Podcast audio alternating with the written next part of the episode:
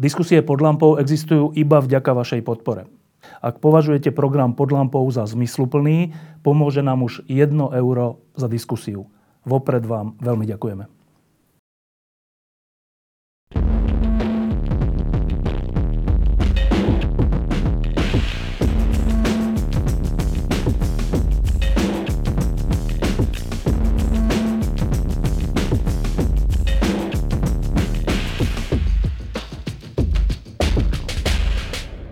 Tejto relácii vždy na začiatok vítam ľudí a hostí s radosťou. Dnes e, vás vítam aj vás so smutkom. E, je šialené, že sa tu stretávame, pretože jeden z nás, novinárov, bol zavraždený spolu so svojou priateľkou. E, v tejto súvislosti vás chcem teraz poprosiť o, zostaňte sedieť, ale o kratučké ticho.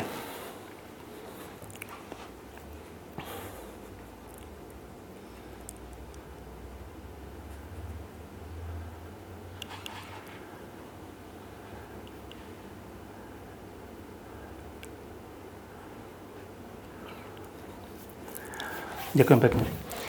Um, Jan Kuciak bol novinár, ktorý začal byť novinárom vďaka Marekovi Vagovičovi.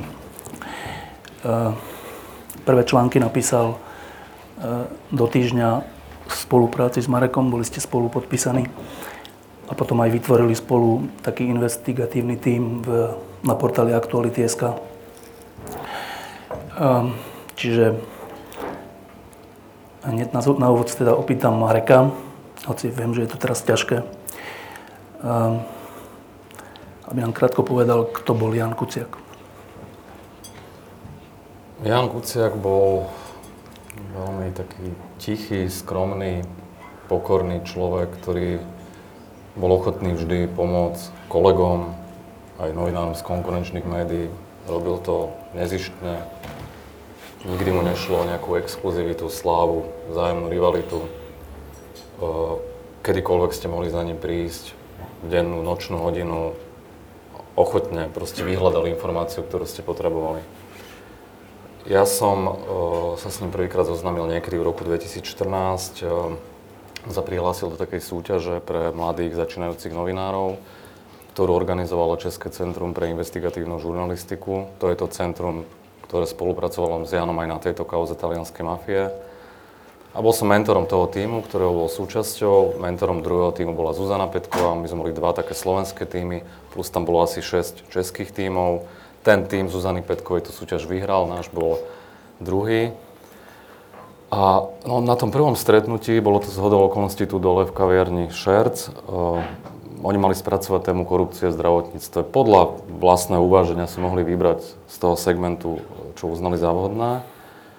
A on na tom prvom stretnutí otvoril počítač a ma zahltil dátami. Neuveriteľným množstvom prepojení, firiem. Ja som naozaj, to som nezažil nikdy vo svojej kariére, že mladý 25-ročný novinár e, je schopný tak rýchlo analyzovať súvislosti, dávať si to dokopy. Ja som si ho vtedy zobral bokom, po tom stretnutí a povedal som mu, že ty budeš teraz spolupracovať s nami, tedy v tom čase s týždňom. A tak sme začali spolupracovať na niektorých tých veciach a, a postupne teda sme odkrývali. Prvý taký náš článok spoločný bol o oligarchovi Brhalovi, potom sme písali o kauze nákupu CT v Košickej nemocnici. Vtedy si aj pamätám, že si za mnou prišiel. Asi som ma začal viac pýtať na toho Jana, že kto je zač a, a teda čo je to za človeka, novinára a tak ďalej. To asi na úvod možno také predstavenie. Uh, lenže to je iba 3 roky dozadu. A za 3 roky je to je krátka doba na to, aby človek sa zo začiatočníka stal kvalitným novinárom. Ten článok, ktorý dnes mm, vyšiel u vás a vlastne aj u mnohých ďalších médií, vďaka vám, že ste nám to poskytli, tak ten článok je nie že začiatočnícky ani pokročilý, ale je profesionálny to tiež asi o niečom svedčí, že za tie tri roky sa z Jana Kuciaka stal veľmi kvalitný novinár. Um, ty si ten vývoj zblízka sledoval. Um, ako je možno, že tak rýchlo sa to stalo? Tak jednak tým, že naozaj Jano bol veľmi bystrý človek, ktorý neklzal po povrchu a naozaj, naozaj vedel, kde hľadať, aké informácie, či už to boli domáce alebo zahraničné otvorené zdroje. Vedel to veľmi rýchlo dať do súvislostí a vedel vyskladať ten, ten obrázok a sledoval to, čo bolo podstatné. Ja poviem takú, takú pikošku, on 2-3 mesiace dozadu uh, pracoval na, na kauza, ktoré súviseli s Marianom Kočnerom, však o ňom písal v podstate celý minulý rok. Ja som už aj občas hovoril, že trošku to prestriedať niečím iným, že je to aj dobré kvôli psychohygiene a tak. A on to nechcel. On, že ja to musím dotiahnuť, to je dôležité. Odhaloval tie veci. Dokonca jednu z tých kaos, ktorú, ktorú otvoril, e, spočívala v tom, že tam e, policajný vyšetrovateľ úplne odflakol e, jedno trestné stíhanie v daňových podvodoch. A Jano vtedy zanalizoval tie chyby toho vyšetrovateľa v šiestich bodoch, zverejnili sme o tom článok. A keď to vyšlo, tak prokurátor Kováčik, o ktorom si teda, ja nemyslím naozaj nič dobré, nariadil obnoviť to trestné stíhanie a Kočnera začali v tej veci stíhať, ale k tej pikoške. Aby som ho teda charakterizoval, že ako on rozmýšľal. On robil teda na tom Kočnerovi a v rámci toho, ako zisťoval tie informácie, tak uh, tam zbadal takú podľa neho banálnu až bulvárnu vec, že Kočner predal jeden z tých bytov v komplexe Bonaparte. Pre neho to bola taká trivialita, ktoré sa nechcel ani nejako venovať, že to ja to tam môžem niekde spomenúť, ale to není podstatné. A ja hovorím, nie, Jano, akože z toho urob článok, však to je zaujímavé samo o sebe. Tak samozrejme, že trošku novinár, skúsenejší rozmýšľa aj marketingovo a tak ďalej. Je to súčasť tej práce a chcel som, aby to napísal samostatne. On sa tomu strašne bránil, ale nakoniec teda uznal, že dobré a dali sme to ako prvý text a potom sme v tom pokračovali. A treba povedať, že ako, ako preš, akým prešiel teda vývojom. On, keď prišiel, a to sa týkalo už aj tých článkov v týždni, on vždy vedel e, nazbierať naozaj za pomerne krátky čas obrovské kvantum informácií. To je trošku dnes taká aj vlastnosť tých e, mladých dátových žurnalistov, že, že oni sú fakt veľmi rýchli a vedia to da- dať dokopy, ale nevedia písať, nevedia to poukladať. Oni to na tú stranu poukladajú, ale ide to v rôznych líniách, je to strašne veľa, je to neprehľadné. A ja keď som to čítal ako editor, tak ja som po druhom odseku, proste som sa musel vrácať náspäť, hovorím, nie, ja som mu to sekal, vyhadzoval som mu polovice, polovicu článkov, všetky veci sme dávali do infografík, to, čo nebolo podstatné, na druhý článok a tak ďalej. On sa vždy samozrejme hneval, lebo on mi hovoril, že vieš, keby som bol v trende, tak tam by som mohol napísať štvorstranovú tému s piatimi rámčekmi. Hovorím, ale ty si na online webe a musíme trošku inak rozmýšľať a tak ďalej. On frflal stále, ale postupne sa to učil. Dodával mi stále kratšie texty, zrozumiteľnejšie a naozaj z textu na text to bolo stále lepšie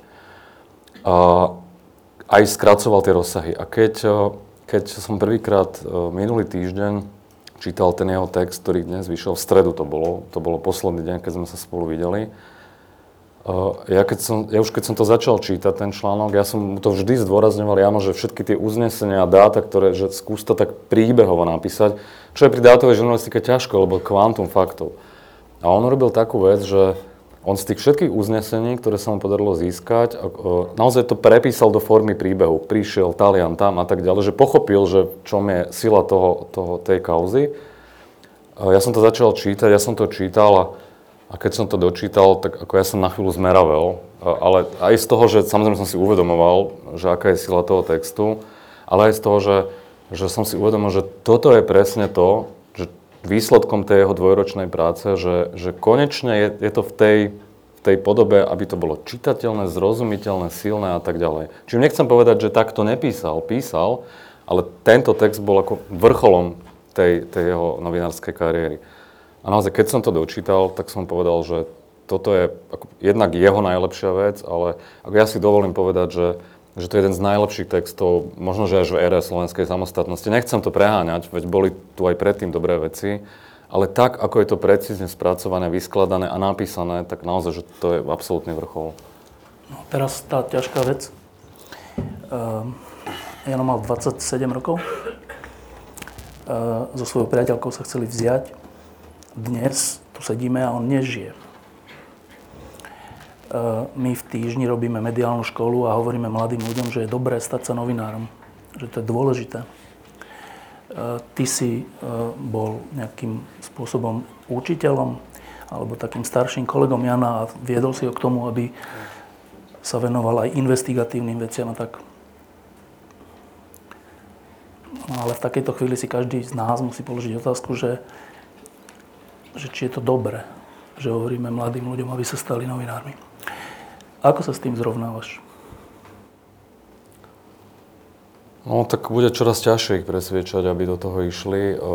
My v priebehu tých dvoch rokov, ako sme pracovali na rôznych kauzách, a potom ešte, keď som ja pred, zhruba pred rokom napísal knihu, tak nám začalo chodiť veľmi veľa žiadostí od mladých potenciálnych novinárov, že chcú pracovať pre nás a odmietali sme ich aj z finančných, aj z iných dôvodov a ono teraz sa samozrejme nikto neozýva, tie kontakty sa trochu prerušili a akože bude to veľmi ťažké po, po tejto vražde niekoho presvedčiť, že však nemusí sa báť, nič sa mu nestane, zabezpečíme mu ochranu a tak ďalej, lebo po tomto prípade už si nikto nemôže byť samozrejme ničím istý.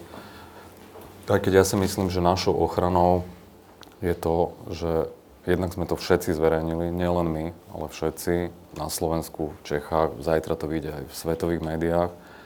A ja som telefonoval s Jankom Kroupom, českým novinárom, včera, predvčerom a on, on mi ponúkol teda pomoc, že chce v tej téme pokračovať. A mnohí iní novinári, aj českí, aj slovenskí, aj ďalší chcú, chcú v tom pokračovať.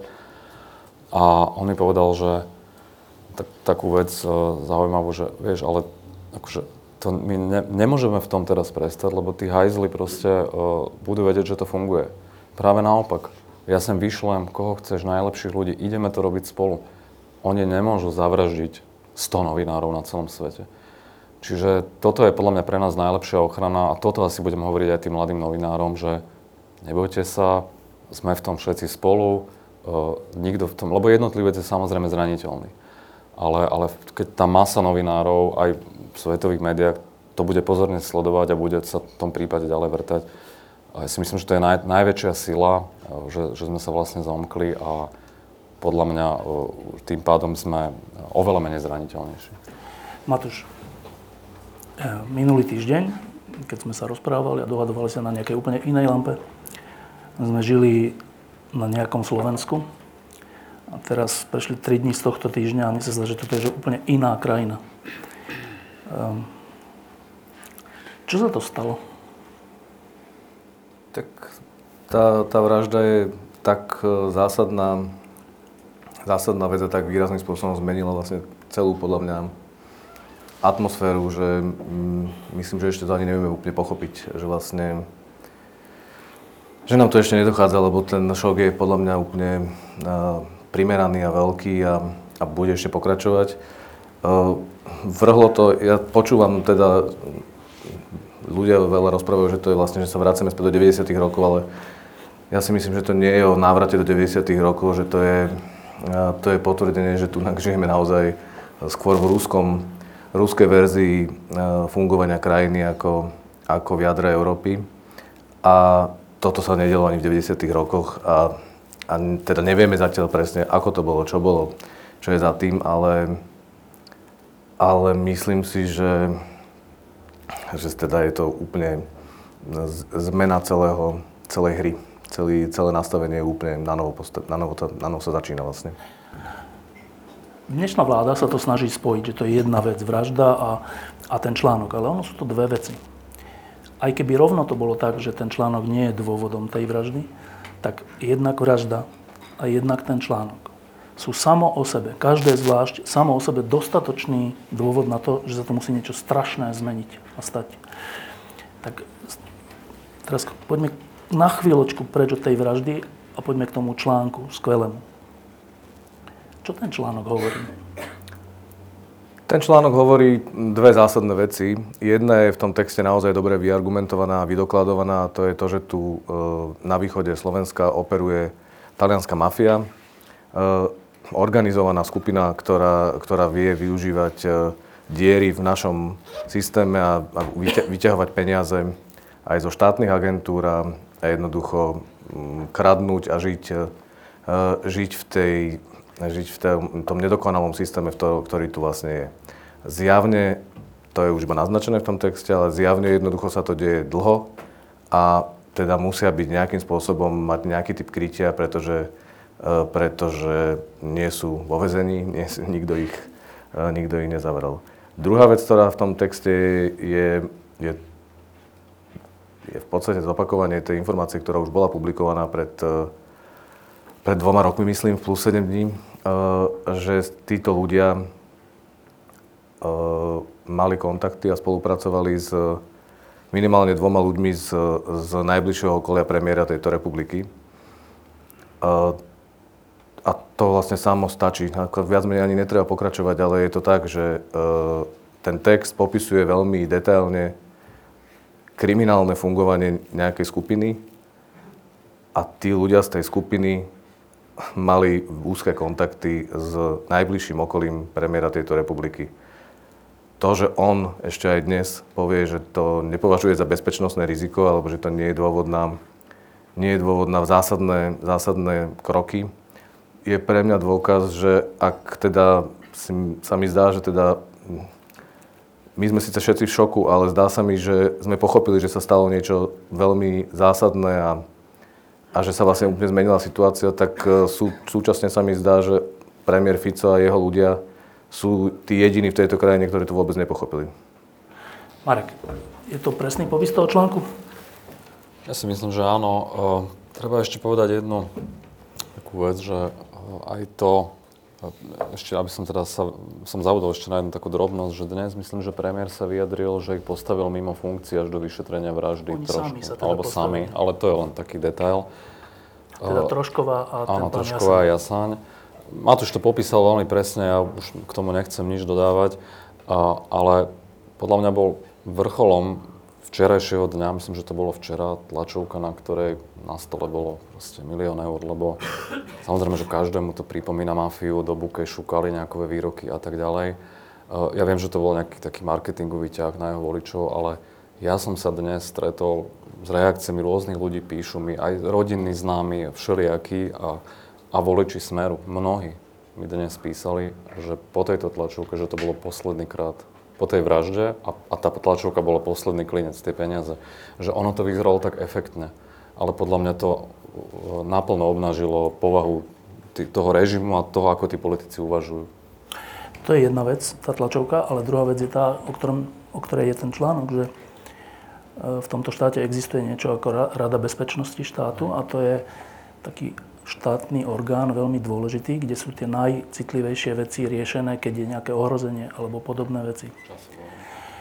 A ak je súčasťou tejto rady obrany, teda štátu, Rady bezpečnosti štátu, človek, ktorý má kontakty na taliansku mafiu, ktorá pôsobí tu, na južnom, na, na východnom Slovensku a ktorá zneužíva peniaze nás všetkých a európske peniaze, a ak je súčasťou úradu vlády štátna radkyňa, hlavná štátna radkyňa, ktorá má tie isté kontakty s týmito Talianmi, to hovorí ešte niečo viac.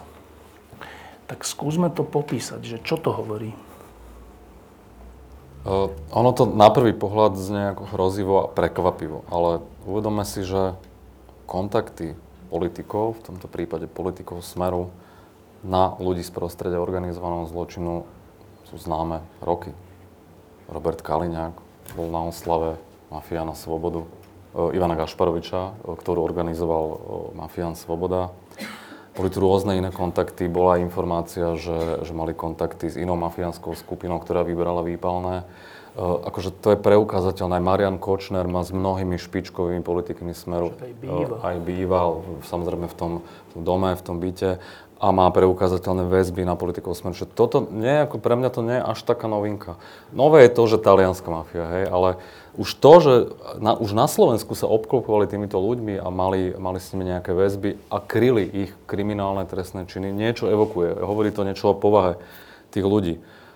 A to, že sa až do takejto miery zaplietli aj s ľuďmi, ktorí majú väzby na taliansku mafiu, naozaj, ako na, prvý, na prvé počutie to vyzerá hrozne, ale, ale zoberme si, že ako funguje mafia všade vo svete. Samozrejme snaží sa prenikať do tých legálnych štruktúr a aj títo badalovci, v tomto prípade Rudovci, uh, sem prišli pred nejakým časom, zač, snažili sa tu nejakým spôsobom etablovať, e, získavať dotácie a tak ďalej. Získavali si postupne kontakty na sociálnych sieťach, e, mali priateľov z prostredia Smeru a iných strán, tam si ako prejavovali náklonnosť v čase volie, navzájom sa hecovali.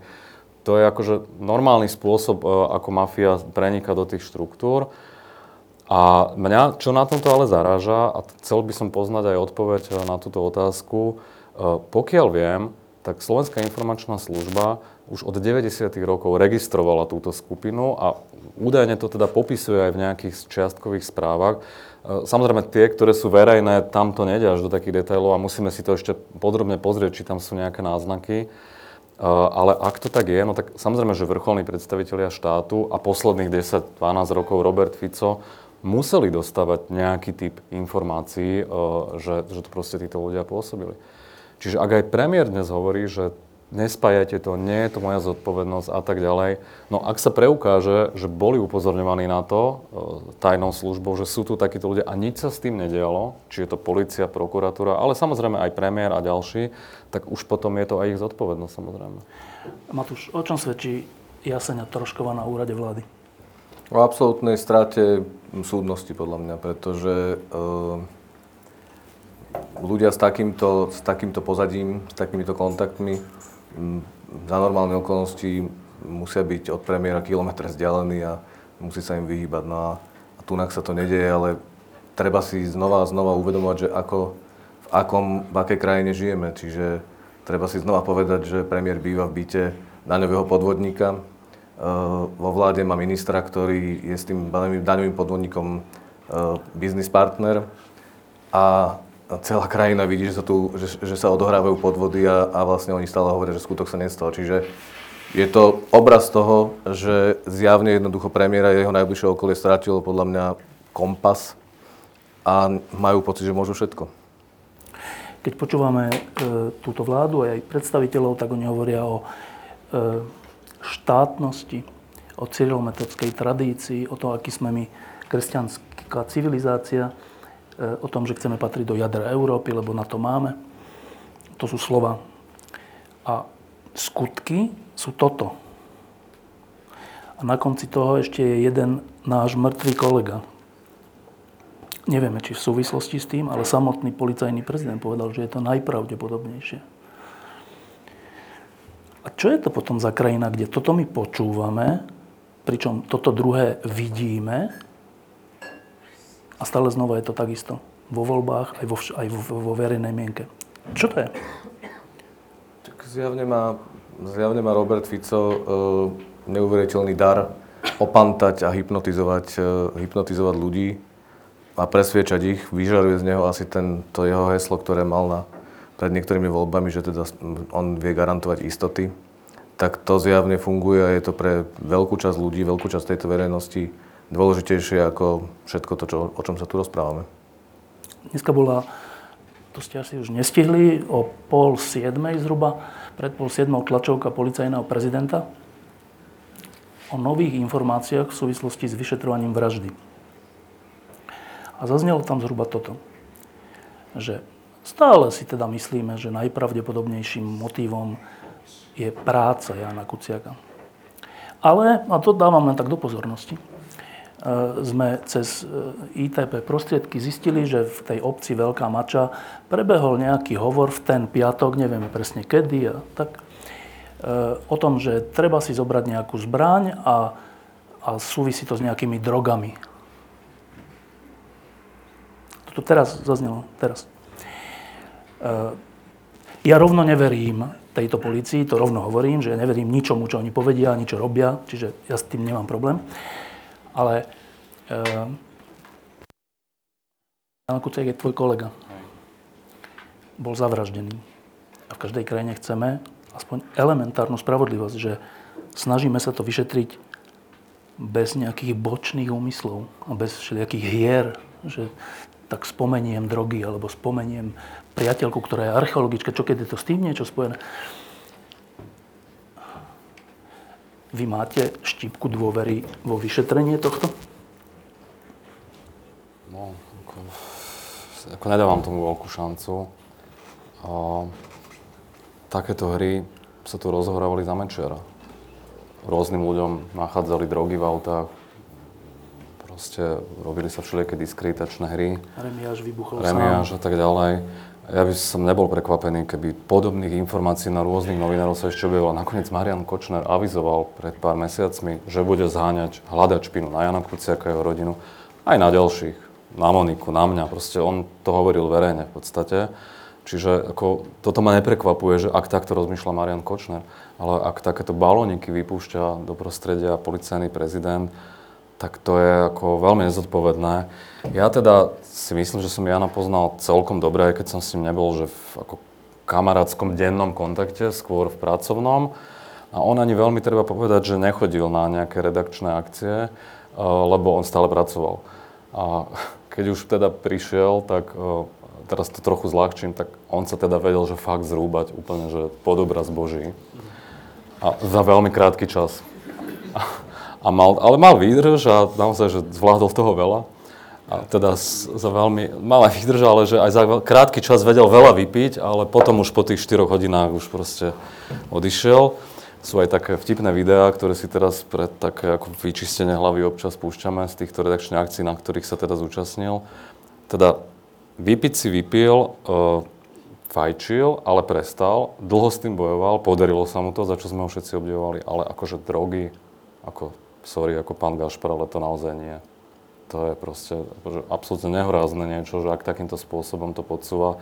Včera mal status Lubomír Galko, politik SAS, ktorý samozrejme na prvé počutie to vyznieva tak, že na čo to vôbec písal, že je to divné. Ale akože mňa by neprekvapilo, keby sa niečo takéto mohlo čisto teoreticky prihodiť. On tam napísal takú vec, že mali by si dávať pozor, bývalí priatelia Janovej snúbenice, aby sme raz niekoho z nich e, nenašli obeseného s listom na rozlúčku. Proste, že sa tu vytvorí že to nejaký falošný motív, samozrejme. Túto verziu e, toho kvázi žiarlivostného motívu, ona zaznieva od pondelka e, z najvyšších vládnych miest. Nebudem hovoriť, nechcem hovoriť, že kto to hovoril. Aj z policajných, aj iných. E, my sme v nejakej miere súčasťou, nechcem povedať, že vyšetrovacieho týmu, to nie, ale sme, náš šéf-redaktor je v nejakej miere informovaný o tom, čo sa deje. A proste táto konšpirácia tak v tom prostredí sa ako keby objavila. Čiže ja teda dúfam, že naozaj, že nič také sa nestane, ale a ešte premiér, posledná vec, hovoril o tom, že je tu snaha o destabilizáciu štátu. No ja si pamätám, že také niečo sa hovorilo, myslím, že aj po kauze Hedvigy Malinovej. Čiže v tomto sa mi to vrátilo späť a mám pocit, že podobnú taktiku teraz používajú a snažia sa to, chcú, aby sme sa všetci spojili a ochraňovali štát. E, no len poviem pre tých, čo to až tak nesledujete, že e, Kotlebová strana napísala ich Bratislavská organizácia, tuším taký status, kde presne to hovorí, že to ide o snahu o destabilizáciu štátu a že to bol Šorošom zaplatený novinár, zločinec. Zločinec, ktorý sa hrabal bankový účtok, mailoch a tak ďalej. Oni zjavne netušia, čo je investigatíva. Ja len hovorím, že kto s kým teraz argumentuje spolu. Matúš, ty máš elementárnu dôveru v spravodlivosť na Slovensku? Tak tá je toľkokrát e, pošlapaná, že, že ju nemám, že teda neverím tomu, že že to bude fungovať a nie kvôli pocitu alebo nejakým, uh, nejakým emóciám, ale podľa mňa spôsob, ako uh, vedú to vyšetrovanie, čiže to, že vlastne hlavným vyšetrovateľom sa zdá, že je premiér Fico a minister vnútra Kaliňa, ktorí v podstate ukolujú policajného prezidenta, robia s ním spoločnú tlačovku, zjavne majú informácie z prvej ruky, zjavne vstupujú do vyšetrovania. Myslím, že si to znova neuvedomili, že vlastne to urobili niečo v snahe o gesto a, ukázať, že akú dôležitosť tomu pripisujú, čo je v princípe chápem, ale jednoducho zase raz, e, zase raz do toho vstúpili a je to, je to nepríjemné, pretože e, tak poprvé v tom prípade, aj keby sme teda si mysleli, že teda nemáme dôkaz o tom, že či tie či tie dve veci sú prepojené, ten text a, a tá vražda, tak, e, tak sa tam objavuje jednoducho ľudia z najbližšieho okolia premiéra. A premiér jednoducho je, je hlavný šerif, ktorý, ktorý teda o tom rozhoduje. Čiže to je podľa mňa už prvý dôvod myslieť si, že teda tam sa deje niečo zvláštne a, a teda mali by sme spozornieť a teda byť veľmi, veľmi opatrní. Táto komunikačná záležitosť, e, kedy musím priznať, že mňa veľmi prekvapil policajný prezident, keď na tej prvej tlačovke povedal, že najväčšou pravdepodobnosťou motivom vraždy bola, bola práca Jana Kuciaka. Podľa mňa to už ľutuje, že to povedal. No, ja, to, ja som to, ne, akože musím priznať, že teda bol som z toho šokovaný, pretože za normálnych okolností sa policia v deň, alebo teda v deň, keď sa to dozvie, tak teda sú veľmi opatrní s tým, aby, aby teda nevyslali nejaký jasný signál, do toho on urobil. A už ešte v ten večer začal teda hľadať druhú verziu, tretiu verziu a dnes jednoducho rozpráva o, o zadržaných drogových díleroch, pervitíne a neviem o čom všetkom. A neviem presne, že či to bol, či to bol šok a teda taká istota, že vlastne mali nejaký typ dôkazu v rukách, ktorý, ktorý ho viedol k tomu, aby hovoril tak jednoznačne o tom pracovnom motíve. A či potom teda si uvedomili, že ten pracovný motív vedie na úrad vlády, alebo ja neviem, čo bol ten moment, že prečo sa, prečo sa zmenila tá stratégia komunikačná. Ale je to ďalší dôvod byť eh, teda veľmi, veľmi znepokojený tým, čo sa deje. Ja by som chcel k tomu dodať, že to, že neverím, že to, že to teda vyšetria úplne 100%, alebo teda, že si robia svoju robotu bez postranných úmyslov, eh, to, to tak je, neverím. Ale na druhú stranu, akože verím v to, že, ten, eh, že my musíme urobiť všetko preto, aby, aby nebol výsledok chaos a anarchia. Čiže výsledok je ten, že policia a prokuratúra si majú robiť svoju robotu a majú aj politici, ale aj predstaviteľe policie a, a prokuratúry urobiť všetko preto, aby, aby to robili ľudia, ktorým budeme môcť veriť. Lebo títo to nie sú jednoducho. No len ťažko z toho je, že e, sa ukázalo, že prokurátor, myslím, v Trebišove, tiež nejakým spôsobom prepojený s touto vecou. Prokurátor, nie policajt, alebo jeho syn. A, a Jan Kuciak písal o policajnom prezidentovi a jeho zase vzťahu s nejakým šéfom bezpečnostnej služby e, Bonou. Čiže e, ty, Matúš, chceš, aby sme aspoň elementárne, ja tomu rozumiem, e, aspoň časti prokuratúry alebo vyšetrovateľom alebo proste slušným ľuďom v týchto orgánoch verili, lebo však takí tam sú. Lenže my sme konfrontovaní s tým, že z týchto orgánov ľudia sú zmienovaní v týchto článkoch. No veď je to, je to hrozný problém, lebo uh, jedna možnosť je, že teda sa rozhodneme uh, odozdať, odozdať moc a spravodlivosť do rúk ulice alebo ľudových tribunálov a to, to vieme, ako, ako to končí. To jednoducho je, to je podľa mňa tragédia, pretože ja som hlboko presvedčený o tom, že demokracia je dobrý, uh, dobrý systém a, a máme jednoducho bojovať za to, aby demokracia uh, vydržala.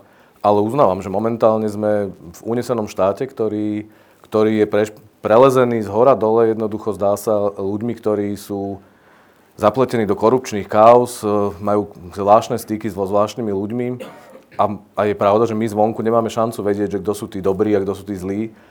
Som presvedčený, že aj vo vnútri tých policie, prokuratúry, súdy, že tam sú desiatky naozaj e, kvalitných ľudí, ktorí sa pokúšajú vyšetrovať tie veci, ktorí naozaj by to chceli urobiť, ktorí sú frustrovaní z toho, že, e, že robia v organizáciách, ktoré, ktoré majú na čele alebo v svoj, svojom, svojom vnútri aj ľudí, ktorí, ktorí sú viac e, priatelia s mafošmi ako, ako, ako naozaj, naozaj policajti alebo prokurátori.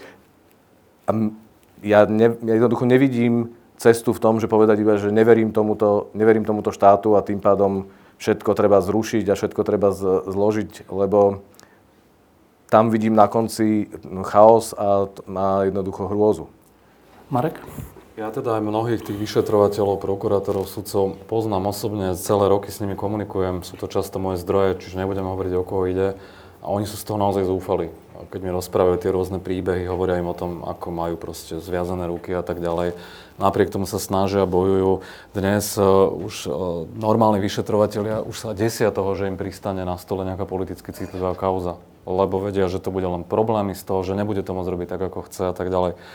Ja si preto myslím, napriek tomu, že naozaj sú tam takíto ľudia, že ak sa to má objektívne vyšetriť a má to dospieť e, k dolapeniu a potrestaniu vrahov, e, podľa mňa musí vzniknúť nejaký medzinárodný tým, naozaj, kde bude kontrola aj zvonka. Takéto týmy vznikajú pri daňových podvodoch. Kauza Budamar, písali sme o nej aj v týždni, tam boli Česi, Poliaci, Maďari a tak ďalej tam je istá miera nejakej kontroly zvonka, nezávislosti.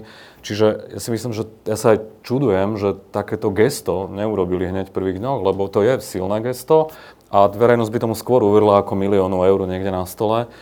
To je jedna vec. A druhá vec, to, čo už Matúš tak naznačilo, tej ulici a tak ďalej, toto je ďalšia vec, ktorá z toho vyplýva a tá kauza, e, aj keby sa nestalo to, čo sa stalo s Janom, by mala silný politický dôsledok, samozrejme. Teraz má ešte silnejší a e, je dosť možné, že to bude v nejakom časovom horizonte viesť možno k pádu vlády, možno k predčasným voľbám. Ja to len konštatujem, nejako to nehodnotím. To si myslím, že v tejto situácii, hoci tá vláda by si to zaslúžila, samozrejme, môže naozaj destabilizovať ten systém natoľko, že zrazu tu nebude tu policajný prezident, nejaký čas bude nejaké bezvláde. Jasné, že formálne bude, ale, ale vieme, ako je to v tých prechodných obdobiach aj v bezpečnostných zložkách. Tam naozaj to nefunguje tak, ako má. A že v skutočnosti by to, by to tej samotnej veci, vyšetreniu tej vraždy, objasneniu, by to skôr ne, nepomohlo, ako pomohlo, že, že by tu bolo nejaké dlhé prechodné obdobie, Čiže toto je ďalšie riziko toho, že ak oni nebudú konať a nebudú robiť to, čo majú, urýchlenie, medzinárodný tým a tak ďalej, a nebudú mať čo najskôr výsledky, tak ich to jednoducho tá vlna zmiatne, ale, ale samotnej tej veci to nepomôže. Ja som to myslel skôr tak, že e, pre každý normálny štát, kde sa chceme cítiť doma, dôležité, aby sme mali elementárnu dôveru, že v tom štáte je spravodlivosť. Ivan Trimaj, významný ústavný právnik, starý pán, mi raz povedal, že, spra- že skutočným zmyslom štátu je spravodlivosť, nie HDP a hoci čo iné, ale že spravodlivosť, že aby sme vedeli spolu žiť spravodlivo. Ak je tento štát nespravodlivý, čo podľa mňa je, tak ja teraz nehovorím o vyšetrení alebo nevyšetrení toho či onoho, ani o demonstráciách a ulici alebo niečo také, ale sa mi zdá, že nič iné, než úplná výmena tejto garnitúry nenavráti dôveru v túto republiku. Vy si myslíte, že je nejaká iná cesta? No, ja s tebou súhlasím, len myslím si, že sa to musí odohrať e, podľa normálnych pravidel. Čiže musí sa to odohrať e, rozhodnutím voličov a voľbami. A tie musia ukázať, že či naozaj tú úplnú výmenu tej celej garnitúry e, ľudia naozaj chcú. A keď sa to stane, tak je dôležité, aby sa to spravilo mm, slušne, aby to, bolo, aby to nebolo jednoducho um, hysterické, aby to nebolo pomstichtivé. A áno, ja si to tiež myslím, že tento štát v tomto momente, vláda Roberta Fica ukazuje, že je vlastne ohrozením tejto krajiny, nie nie je jej ochránkyňou alebo nepomáha tej krajine, ale vlastne ju ohrozuje. Čiže myslím si, že je úplne jednoznačné, že, mm, že musí dojsť k výmene, pretože naozaj dôvera a to ne, nebudeme my dvaja alebo my traja jednoducho. Ja si myslím, že to sú že to je naozaj veľká skupina ľudí, ktorí možno teraz a, a, a mnohí určite už dlhšie, ale tú dôveru stratili a bez dôvery nemôže fungovať vláda, lebo jednoducho ona, ona je to síce abstraktné a prenesené ale, prenesené, ale to je jediný spôsob vlastne, ako ona môže vládnuť, pretože zastupuje ľudí, ktorí ju zvolili. No a v tomto momente jednoducho si myslím, že tú dôveru stratili. Marek? Podľa mňa je oveľa dôležitejšie ako výmena politickej garnitúry to, kto bude na čele policie, špeciálnej prokuratúry, generálnej prokuratúry. To sú roky 21 plus minus, kedy končí Čižnár, Kováčik, Gašpar, možno skôr.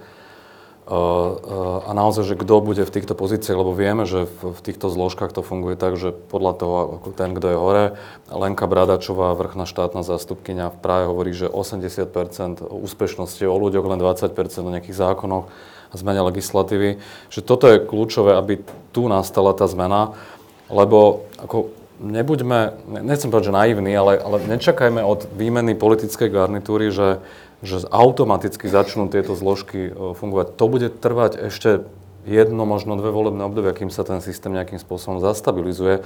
Lebo samozrejme tí, ktorí sú dnes v ňom, či na policie, na prokuratúre, e, kde je množstvo slušných ľudí samozrejme aj, ale sú tam teda rôzne aj neslušní ľudia, ktorí tam majú nejaké väzby a, a tým, tou výmenou garnitúry jednoducho tí podnikatelia, ktorí majú prístup k informáciám, zo dňa na deň o ne neprídu. Proste to bude dlho trvať, kým, kým sa ten systém postupne podarí prečistiť. Čiže neočakávame od volieb 2020, že zrazu za dva roky tu vyšetríme všetky politické kauzy. To ešte môže trvať aj 5-10 rokov ďalšie. Teraz už dostanete slovo vy, ale ešte predtým položím otázku, ktorá sa týka Jana Kuciaka. To je naozaj extrémna vec, že človek zomrel, bol zavraždený a my sme všetci uverejnili jeho článok po smrti dokonca s poslednou vetou, že ďalej to nepokračuje, lebo už to nestihol dopísať. Ak má mať táto tragédia nejaký zmysel, že ak, ak to nemá byť len proste, že prázdno, čo by sa malo stať s tým článkom? Čo by sa malo stať s tými zisteniami? A čo by sa malo stať s tou vraždou? Ten článok treba naozaj dokončiť. Mnohé z tých zistení sú tam, niektoré z tých zistení sú tam načrtnuté. Napríklad pokiaľ ide o získavanie dotácií, sú tam nejaké náznaky, milióny a tak ďalej a my postupne sa snažíme ako keby rozpletať, že kto o tom rozhodoval, kto bol v komisie, nejaké ďalšie zistenia, rozpisovať tie daňové podvedy a tak ďalej pýtať sa policajtov, prokurátorov, súdcov, ktorí v tých eh, ich kauzách, čo sa týkali vydierania, násilnej trestnej činnosti, ako a prečo rozhodovali. Čiže naozaj treba ísť do dôsledkov aj v zmysle toho, čo sme hovorili, správa si bezpečnostná previerka jasania a tak ďalej. To je tá ako keby, že vecná rovina a volať naozaj na zodpovednosť ľudí, ktorí sú za to zodpovední a aby čelili obrovskému tlaku, že jednoducho musí, musia to vysvetľovať a, a, a niesť tú zodpovednosť. Čiže toto je tá, tá rovina taká praktická. A čo sa týka vyšetrenia tej vraždy, uh, akože ja si myslím, že akože je naivné uh, sa domnievať, že teraz tu uh, niekde sa zdržiavajú zrejme nejakí vrahovia Jana Kuciaka. Vádala tu ešte, myslím, je aj Ruda. Tvária sa ako keby nič, už ich aj oslovili uh, médiá. A, ale uh, ja som teda prekvapený, že v tejto atmosfére, kedy, kedy e, celá krajina je naozaj otrasená, a že sa tu robia tie marketingové spartakiadne cvičenia, o ktorých sme tu už hovorili, ale že hneď prvý deň, ja, ja si viem predstaviť, že v iných krajinách, kde to normálne funguje, by to tak bolo, že sa neurobili proste masové razie vo všetkých firmách, všetkých ľudí, o ktorých tam Jano Kuciak píše. Najneskôr dnes, kedy to bolo v celej šírke zverejnené. Jednoducho pre podozrenia z ekonomickej trestnej činnosti, veď tie sú tam jasne popísané. Na to zase tá policia nepotrebuje to mať zase až tak podrobne vyargumentované, aby urobila tento typ opatrenia. Toto sa už malo oveľa skôr stať v prípade Ladislava Bašternáka, v prípade Mariana Kočnera, ako na čo ešte čakajú. Proste jednoducho tých ľudí chytiť, posadiť ich do vyšetrovacej väzby a to by sme videli, že keď tam budú mesiac alebo dva, možno aj dlhšie, že či budú takí silní a odolní, ako sú. Čiže toto je podľa mňa fatálne zlyhanie, že títo ľudia, tí Taliani sú naďalej na Slovensku a tvária sa ako stíhodní občania. Nič sa nedeje. Ako v iných prípadoch policia informuje o, o akejkoľvek razi aj zdánlivo bezvýznamnej, ktorá sa týka pár 100 tisíc možno eur a robia sa k tomu tlačovky a sú zábery v médiách, ktoré policia samozrejme potom dá zábery zo zásahu, aby to vyzeralo efektne. A tu ja nechápem, na čo sa tu čaká. Matúš, čo sa musí stať? Tak musí sa stať to, že, že musíme pokračovať. Čiže mm, to, čo sa stalo uh, už vlastne včera, je podľa mňa veľmi silný odkaz, že sa dokázali spojiť všetky médiá za normálnych okolností, sú tie médiá konkurenčné a mm, snažíš sa predbehnúť toho druhého a prísť s lepším textom a uh, rýchlejšie. rýchlejšie a s lepšou informáciou. Teraz uh, sa vlastne všetky médiá spojili, dokonca ešte aj médiá, ktoré za normálnych okolností nepovažujeme za za normálne a slušné a, a veľmi si dávajú pozor, aby neboli s nami v jednej, v jednej miestnosti, tak ešte aj tie jednoducho uh, prejavili solidaritu a, a urobili to gesto, že vlastne zverejnili ten text. A um, to zverejnenie je len prvá vec, čiže Marek to už povedal, tie redakcie budú, budú určite spolupracovať uh, my tiež ponúkame jednoducho aktualitám mm, od začiatku pomoc, že budeme pokračovať e, v, tej, v tom vyšetrovaní alebo pátraní. E, čiže musíme pokračovať v tých textoch a nesmieme, nesmieme prestať. A myslím si, že je to, e, je to aj naša zodpovednosť voči ostatným kolegom novinárom, je, je vlastne nedovoliť, aby zvíťazil obraz, že, že novinári sú nejakí, nejakí záškodníci, ktorí jednoducho sú, robia iba zlobu a sú to nezodpovední ľudia, sú, ja neviem, škodoradosní a nám najväčšia radosť novinára je, keď, keď sa niekomu niečo zle deje. Ten obraz vytvárajú politici roky a teraz je podľa mňa m, príležitosť povedať, že to tak nie je. Že jednoducho m, veľa novinárov, veľa novinárov sú určite idioti lebo v každej skupine ľudí sú, sú idioti a ja poznám aj novinárov, ktorí sú eh, nie úplne v poriadku. Ale je tu veľa novinárov, ktorí sú naozaj zodpovední, ľudia, ktorých ženie dopredu túžba eh, odhalovať pravdu a písať, písať o veciach, ktoré sú vo verejnom záujme a sú veľmi dôležité. A zdá sa mi, že teraz je síce tragická, ale príležitosť eh, hovoriť to ľuďom, hovoriť to ľuďom a ukazovať im, že, že ten obraz, ktorý o nás, o nás e, šíria naši nepriatelia, že ten nie je v poriadku, nie je správny. Marek, ešte sa to chcem opýtať, že teraz to Matúš spomenul, že z perspektívy mŕtvého kolegu sa ti ako javia vyjadrenia tejto moci o novinároch ako hyenách a protislovenských prostitútkach a, a podobné vyjadrenia. Že to boli vyjadrenia a dnes je jeden z našich kolegov mŕtvý. No, ja si myslím, že toto sa zmení. Možno, že iba na krátky čas, ale myslím si, že naozaj, že toto je taká vec, že ako, si neviem predstaviť politika, ktorý by v najbližších x mesiacov by nejakým takýmto slovníkom teraz zautočila novinára. Ne, nechcem, ne, nepoviem, že komu to minister Kaliňák hovoril, nechcem toho novinára identifikovať, ale v týchto dňoch uh, mal takú tendenciu sa ako keby že zbližovať. Preja, prejavoval nejakú ako keby, účasť, dobre, to je prirodzené, ale snažil sa ako keby, že však poďme spolu normálne komunikovať a tak ďalej. A ten novinár hovorí, že ale veď vy nekomunikujete normálne. Veď my od vás žiadame len odpovede na nejaké otázky. Ja som cca dva týždne dozadu e, mal Toma Nicholsona na rozhovore a on tam vlastne povedal, že, že súčasná manželka Roberta Kaliňáka bola v komande SIS, ktoré sa malo že podielať, ale pokúsiť e, niekde lokalizovať Oskara Fedvereša a nejaké ďalšie komando ho malo potom zabiť.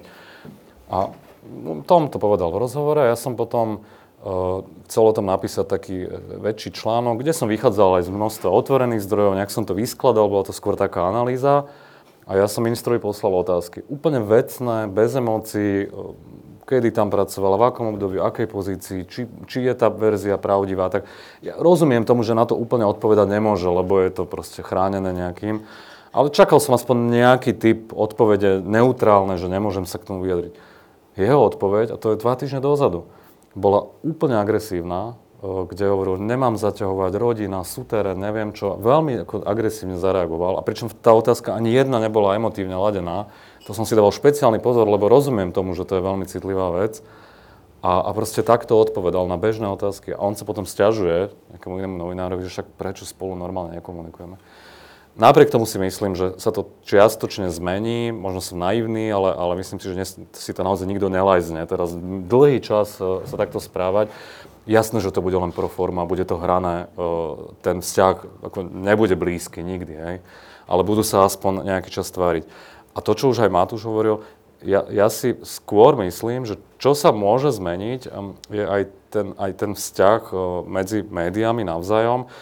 My chceme teraz zajtra, pozajtra, aj Matúš o tom asi vie, stretnúť sa vlastne s ľuďmi z rôznych médií a dohodnúť si naozaj presný postup, kto... Tak, my sme to takto robili pri Panama Papers, že sme sa dohodli, kto ktorú čas robí a vychádzalo to naraz potom vo všetkých médiách v rovnakom čase a tak ďalej. Tam sme si to prvýkrát otestovali a fungovalo to. A ja si myslím, že, lebo ako vieme, že aj vzťahy medzi médiami a novinármi navzájom nie sú že úplne ideálne. Máme spory v rôznych veciach, niekedy to prerastie do emócií. Ani ja nie som svetý a preženiem to veľakrát. Ale myslím že toto je vec, ktorá, ktorá tie vzťahy môže do istej miery normalizovať a štandardizovať. A e, ako ja za seba ako verejne dávam záväzok, že ako nebudem hejtovať konkurenčných novinárov veľmi dlhý čas. Naozaj ako končím Uh, s tými, ne, ne. Uh, a budem proste sa snažiť spolupracovať naozaj, lebo je to, je to taký aj odkaz Jana Kuciaka, ktorý, uh, ktorý k tomu takto pristupoval. Pre ňoho nebol nikto konkurencia, proste jemu išlo o vece. Ja myslím, že toto je taký odkaz, v ktorom by sme mali pokračovať. Dobré otázky. Ja len poviem, že ak sa minister Kaliňák chce zbližovať, tak ja, ja, ja rovno hovorím, že ja sa zbližovať nebudem. Tak, um, otázky. Tam za roh nevidím, tak mi povedzte, či tam niekto dvíha ruku. Idem sa pozrieť. Dobrý deň, tak volám sa Miroslav Murar a chcel by som sa spýtať, že áno, s tou spravodlivosťou je vždy problém. Ako by ste reagovali na taký návrh, že kebyže sú v tomto štáte sudcovia a ja neviem, policajní šerifovia okresných hm, častí priamo volení, ako sú starostovia, a tí musia priamo a verejne voliť týchto vyšších funkcionárov, ako je policajný prezident, ako je špeciálny prokurátor najvyšších sudcov, ústavných sudcov a súčasne by to musela byť verejná voľba a každý z nich by mohol kandidovať. Či by toto pomohlo tej spravodlivosti? Ďakujem. No neviem, to je ako keby nejaká forma priamej demokracie v podstate. Ono sa o tom aj hovorí, že, že voľba prokurátorov a tak ďalej, aj v niektorých t- krajinách to v nejakej miere funguje, ale ako, ja som si nie úplne istý, že či je toto najlepšie riešenie.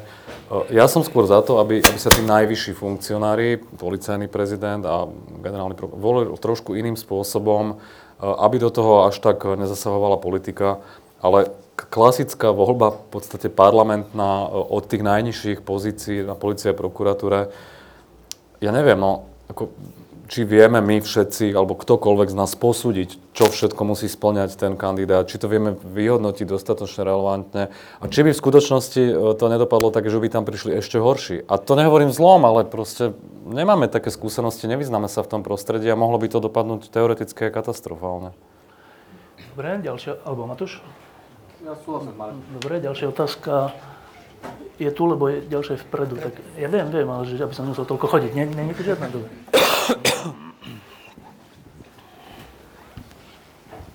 Dobrý deň, Juraj Porubčan. Chcem sa opýtať, bavíme sa tu o tom, že, alebo bavíme sa o tom, čo sa stalo. Uh, za mňa to najhoršie, čo sa môže teraz stať, je, že sa nestane nič. A druhé najhoršie, že sa v 2020 zopakuje výsledok takých tých volieb, čo bol. Čiže otázka je tá, čo sa má teraz spraviť, aby tie voľby dopadli inak? Tak ja by som povedal, že mm, Vôbec by som nerátal ako s istotou, že voľby sú 2020. Ja by som si myslel, že budú skôr. Uh, to je prvá vec. Druhá vec je, že myslím, že zdá sa, uh, že premiér Fico a jeho ľudia potrebujú počuť a pochopiť, že naozaj sa niečo stalo, že to je príliš vážne.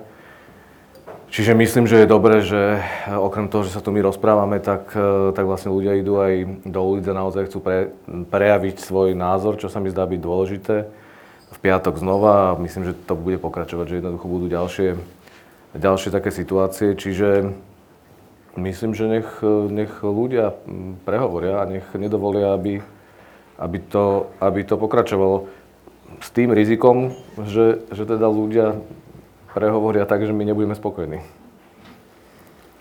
Ja si myslím, že ono sa už, vy hovoríte, že sa nestane nič, že to je najhoršie. Stalo sa to, bohužiaľ, za veľmi tragických okolností, ale ja si myslím, že akože toto je naozaj koniec jednej éry, kde si mohli naši ľudia naozaj robiť, čo chceli.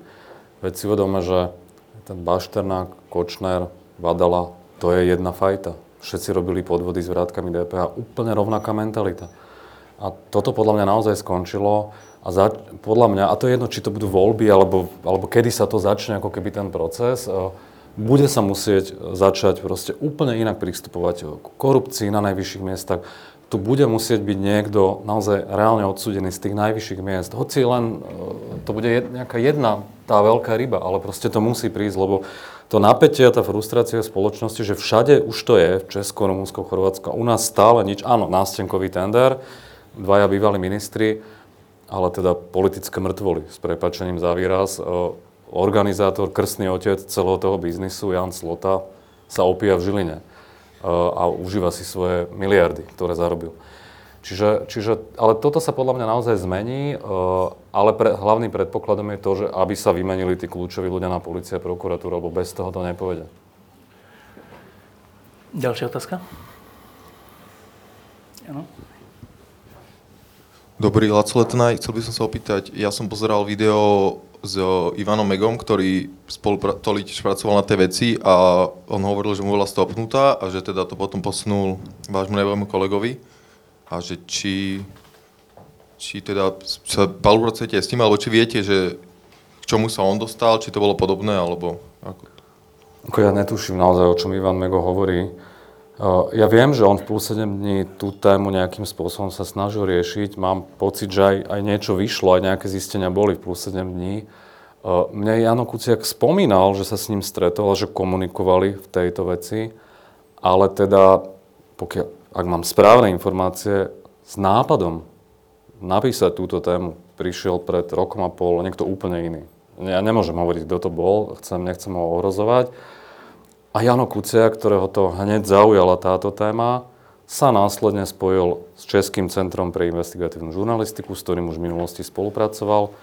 České centrum sa spojilo s talianskými novinármi, s Medzinárodnou organizáciou pre investigatívnu žurnalistiku OCCRP a samozrejme za pomoci tých talianských novinárov, ktorí nám pomohli tie rozhodnutia súdov v tých veciach zohnať a tak ďalej, začal na tom pracovať. Čiže ja, ja sa nechcem nikoho dotknúť, ja neviem, do akej miery bol do toho Ivan Mego ponorený a možno na tom naozaj nejaký čas pracoval, ale, ale tá, to gro a to všetko, čo vyšlo najavo je, je, a viem to aj z komunikácie s ľuďmi, ktorí boli v tom týme, ktorých bolo 6. Jano tam odviedol ako asi najväčší kus práce. Samozrejme, že tie talianské backgroundy nemal šancu ako keby zistiť, ale do istej miery ich zisťoval aj, aj sám. Uh, ja dneska, každý deň, keď prídem do redakcie, on sedel vedľa mňa, tak on má na stole knihu Grete. A ako vždy, keď proste tam idem, ten pohľad na to samozrejme padne a ja si to aj pamätám, keď, keď tam teda každý deň tie posledné dni to študoval veľmi intenzívne si to čítal a aj chodí teraz taký seriál na RTVS, Dejiny mafie, možno, že ste to aj pozerali. Aj Nangreta tam bola zrovna uh, jedna z častí.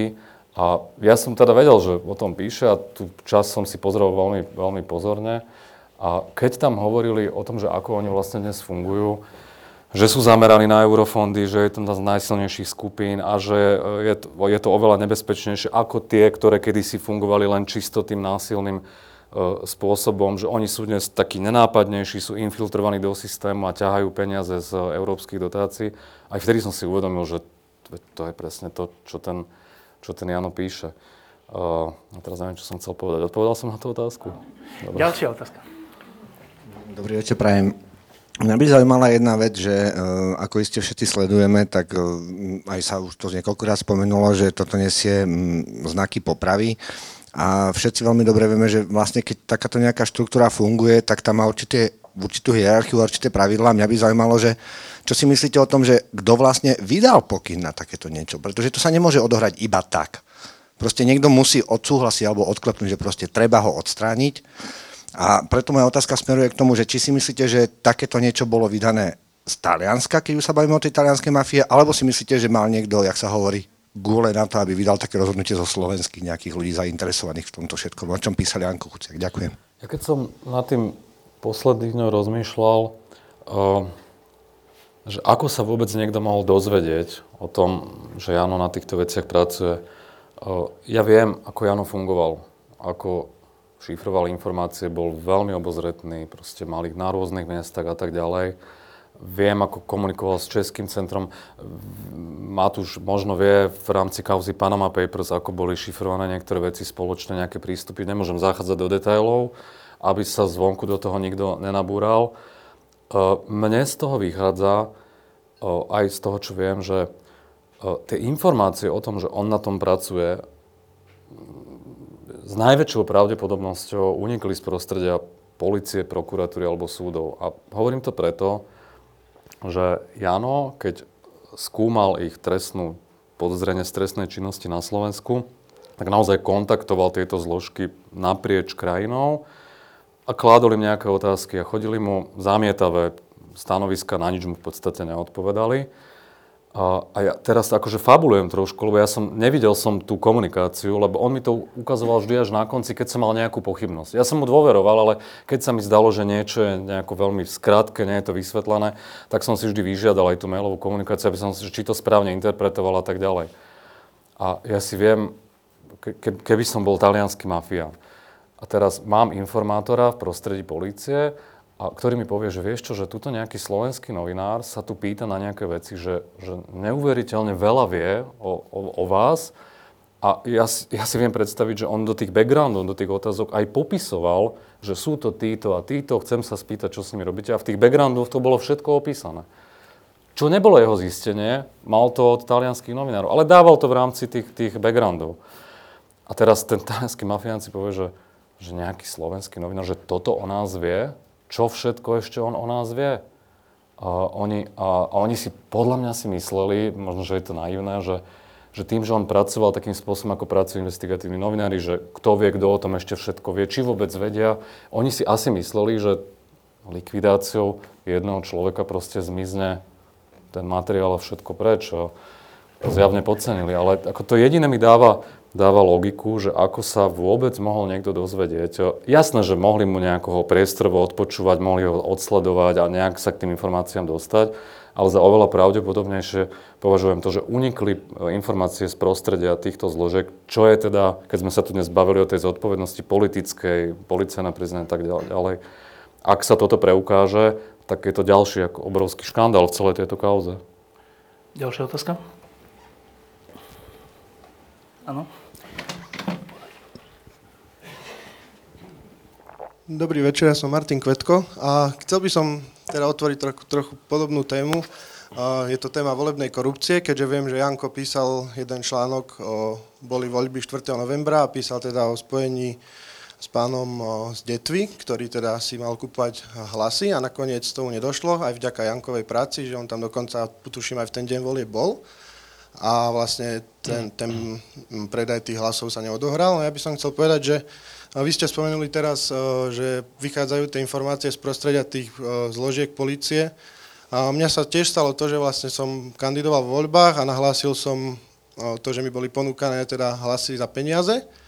A veľmi ma prekvapilo to, že na jednej strane Národná kriminálna agentúra protikorupčná jednotka konala veľmi rázne v tom, že behom hodiny a pol od môjho telefonátu sa so mnou stretli, vypovedal som, vykonali všetky úkony. A nakoniec teda nedošlo k tomu, k čomu malo dojsť, teda k stretnutiu s tým človekom, aby teda ho vedeli pri tom čine chytiť. A keďže mi to nedalo, tak som sa potom v tom viac vrtal a nakoniec som zistil, že z prostredia teda toho človeka, ktorý mi ponúkal tie hlasy, že priamo bol teda niekým upozornený štýlom takým, že o, policia u nás v okrese, v okrese Revúca, kontaktovala určitých ľudí okresných štruktúr Smeru a tí jeho konkrétne upozornili. Čiže nakoniec celý prípad bol zavretý tak, že jediným dôkazom bola naša konverzácia na Facebooku a ten človek vyviazol s podmienkou.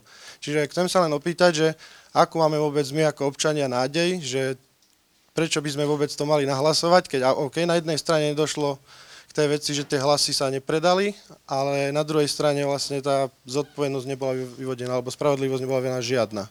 Vďaka tomu, že na jednej strane tie bezpečnostné zložky zatvarili, že konajú, ale niekto viditeľne toho človeka upozornil. Ďakujem.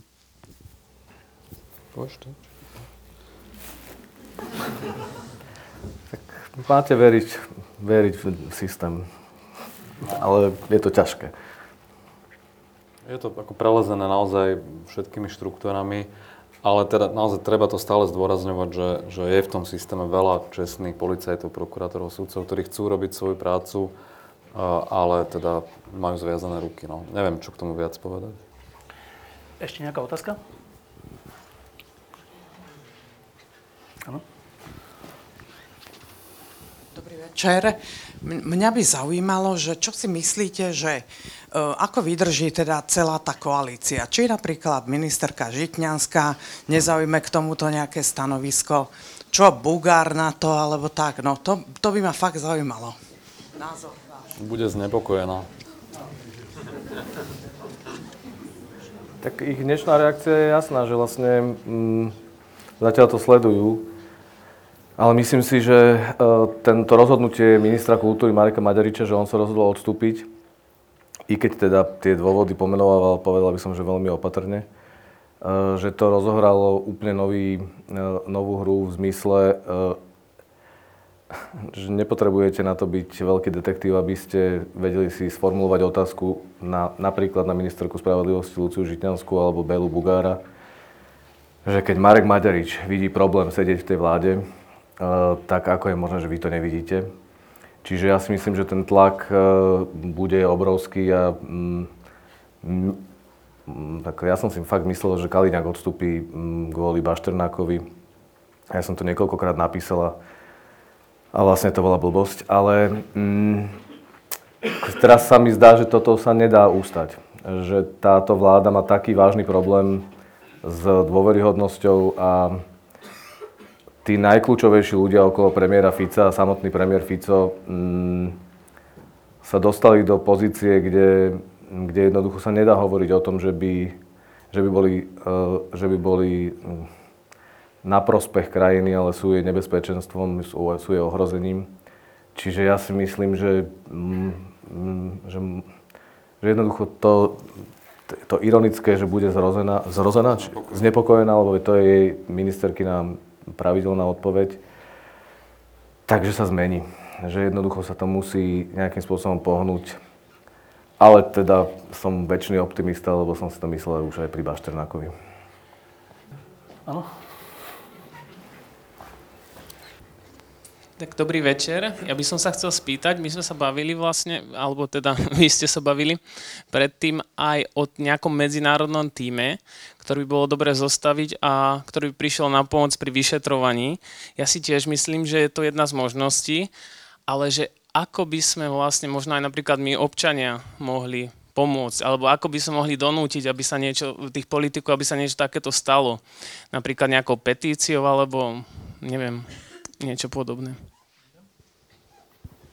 Ako ja nebudem nikoho k ničomu vyzývať. Každý má právo protestovať a žiadať nápravu veci spôsobom, aký uzná za vhodný. V tejto chvíli zdá sa, že máme, no, nie že v tejto chvíli, ale vo všeobecnosti platí, že máme jediný nástroj a to hlasovať vo voľbách a tam prejaviť svoj názor. Ja len malý detail, ktorý som povedal, že pokiaľ teda sa nemýlim, tak e, nejaký typ medzinárodného prvku v tom vyšetrovaní už je, čo vlastne e, policia hovorí, že bude spolupracovať e, aj s kolegami zo zahraničia.